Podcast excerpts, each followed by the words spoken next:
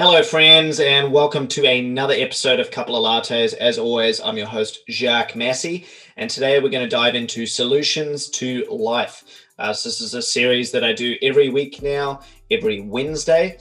So if you're wanting to find some simple solutions to some of the perceived problems you have in your life, this is the one to tune into. Obviously, I hope you tune into every single one of my podcasts, but I know that some podcasts might not be for you.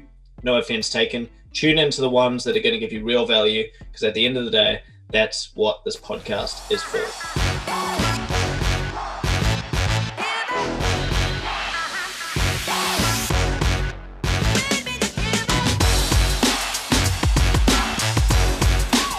Okay, so today I'm going to dive into solutions to waking up on time. So I've kind of jotted down 5 different things that tend to work for me. And obviously, depending on your work situation, whether you do shift work or you work at night, some of these are going to be a little bit trickier, but I'll try and include a few tips and tricks for shift workers and night workers, because I actually do later shifts as well myself. So I've kind of had to adapt for that. So I think I might be able to add some value for you guys as well. If you're listening in and you're like, you know what, I don't get to do 9 to 5, so this podcast isn't going to be for me. Let me try and help you as well. Okay, so waking up on time, it's a struggle. Everyone loves hitting snooze, especially on those Sunday lions, or maybe it's an everyday lion.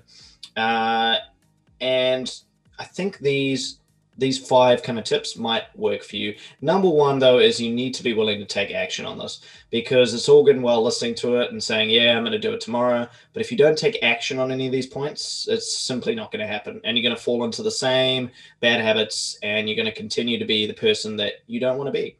So if you are wanting a change, if you are wanting to start waking up on time, then listen in, take some action. Number one is to set your intentions and create desire.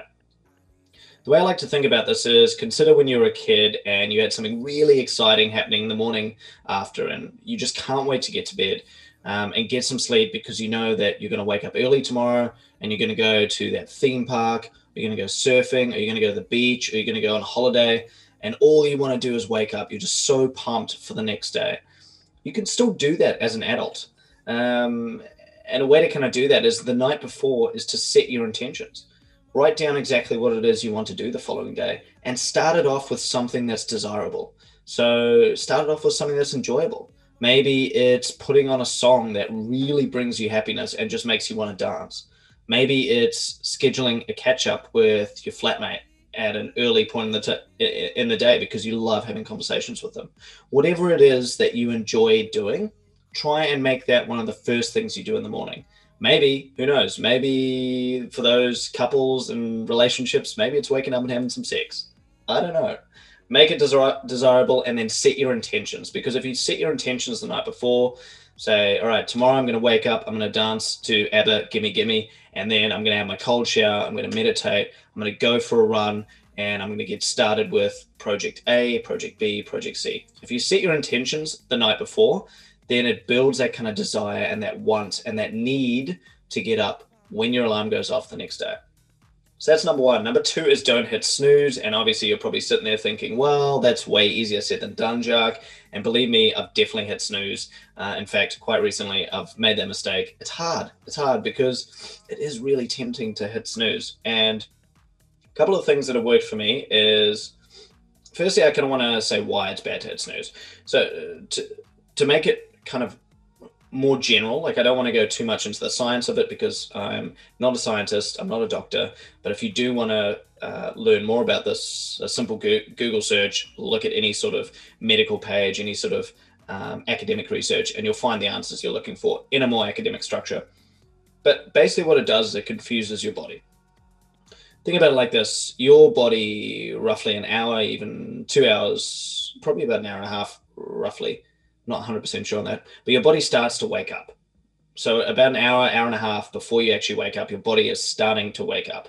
It's putting in the procedures and taking the measures necessary to get you ready, so that when you do wake up, when your alarm does go off, or when you naturally open your eyes and feel that kind of rush of, all right, I'm awake, that you get up and you get moving. So when you hit snooze and you close your eyes again and you go back to sleep, your body thinks, oh, well, it's a false alarm. And it gets confused and it starts dozing off again. The chemicals that are designed to wake you up starts leaving the brain, leaving the body. Your body goes relaxed again. Your body essentially is getting ready to sleep. And so when that snooze alarm goes off another 15 minutes later, your body is pushing into sleep mode, when really you're wanting to be pushing into wake up mode. So what that does is it leaves you feeling groggier. And I know you can probably all nod your heads and relate. When you do hit snooze, you tend to feel groggy in the morning. That's essentially why is you're confusing your mind. You're confusing your body. It thinks you're waking up and then you're not waking up and then you're waking up all of a sudden. It's confused. So you're not doing yourself any favors. And that kind of sets you into this weird kind of feeling behind mode throughout the day. You know, you kind of always feel like you're on the back foot because you're groggy, then you're late to, you know, your boogie to ABBA or whatever is meant to wake you up in the morning, or you're late to your first meeting, or maybe you don't get a chance to shave, or maybe you don't get a chance to put on all your makeup, or maybe you don't get a chance to iron your clothes, and just kind of leaves you on the back foot. So that's why hitting snooze is far more damaging than you think. And to give you a bit of a solution to this problem, the easiest thing to do is to put your alarm on the other side of the room. It's that simple. Put your alarm out of reach so that you actually have to physically get up out of your bed if you want to hit snooze. And I can tell you, once you're actually up, it's a hell of a lot harder to feel that desire to hit snooze again. You're most likely just going to want to get on with the day. So that's a simple solution for that one.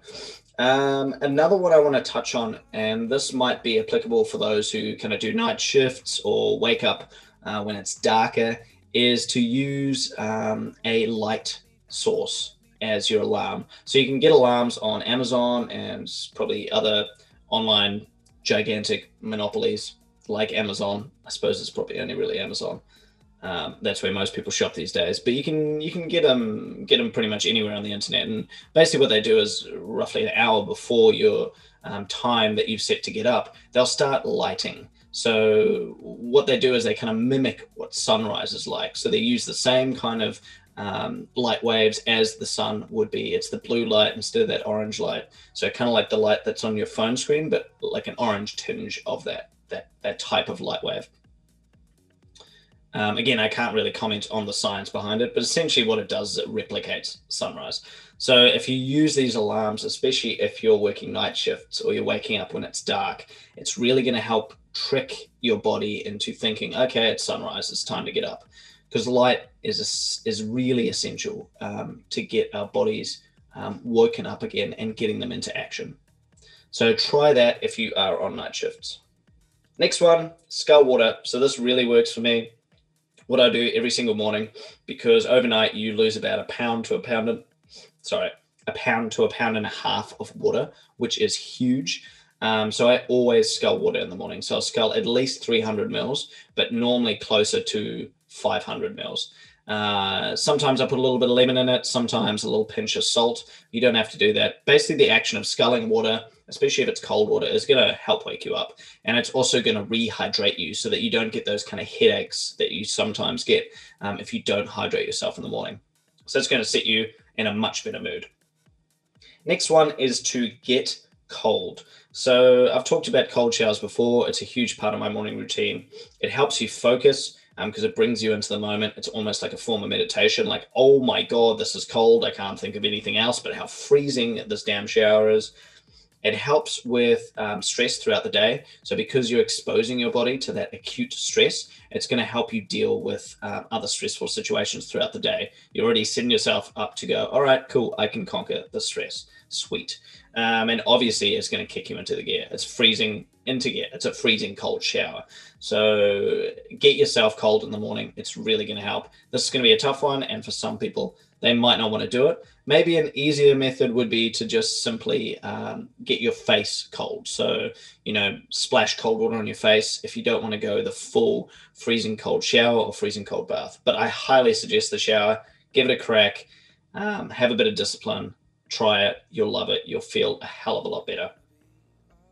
Next one is to get moving. So this could be as simple as dancing in the morning. So dancing to ABBA, like we talked about before, or going to the gym, going for a run. What that's going to do is it's going to release endorphins that are going to lift your mood. And when you lift your mood, you're feeling happier, feeling more joyful. Guess what? You're going to feel more awake. You're going to be more ready for the day. You're going to be more pumped for the day. So yeah, get moving. The other bonus is to get moving is morning workouts tend to mean better sleep because you've got all that energy through those endorphins in the morning. You pump out the harder work in the earlier parts of the day. And then as you come into the late afternoon, evening, you finish up with, you know, your journaling, your scheduling, all the stuff that doesn't require a lot of energy, and your body's naturally going to want to wind down and get to sleep. So consider that if you're an evening workout person, it might be worth trying the morning workouts for those reasons. Anyway, that's pretty much it for this episode of Solutions to Life on the Couple of Lattes podcast. I really hope this helps you. Please leave a rating, leave a review, and make sure you hit me up on Instagram and leave me your thoughts on this episode. Let me know if you have any tips or tricks or ideas. You can send me a DM, or you can just leave comments on whatever post is relevant to this episode. That's at Couple of Lattes. Thanks, guys. Hello again, friend. Thanks for listening to the entirety of that episode. I truly appreciate you tuning in. If you haven't already, please subscribe on whatever platform you're using. And if you're using Apple Podcasts, huge favor to ask you, can you please leave a 5-star rating, leave a comment, leave a review, and be sure to share this with anyone in your life that you think it'll impact positively. Each and every rating and review that we get on Apple Podcasts helps beat the algorithm and get the podcast out to more people. And I think these conversations are worth sharing. So thanks once again, and we'll see you in the next episode of Couple of Lattes.